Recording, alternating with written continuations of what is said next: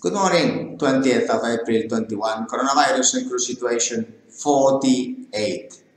The uh, innovation is that uh, companies will be able to make the uh, vaccinations uh, and uh, therefore that means that we, the employers of uh, crew members, will be will take responsibility for this because it is really impossible that we go short to get the shot and wait in the queue. And these public governments, I mean, they just don't know what they're talking about. We are uh, uh, working as is 24-7 uh, and we cannot uh, stop activities. We have seen what is going on in the Suez Canal when this uh, ship really was blocking it. Therefore, we cannot block our activities. And the positive thing is that yesterday they mentioned that they are going to grant us empowerments, still they are thinking, but we know, we know, we know, yes, is health prevention uh, companies, uh, suppliers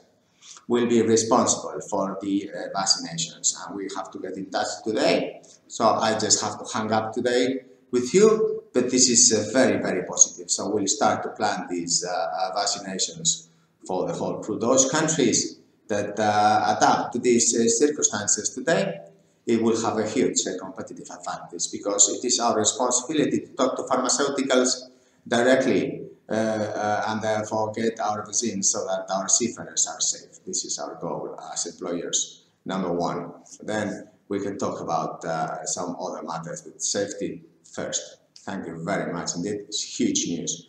We just go to work right now about uh, planning this. Thank you. Bye.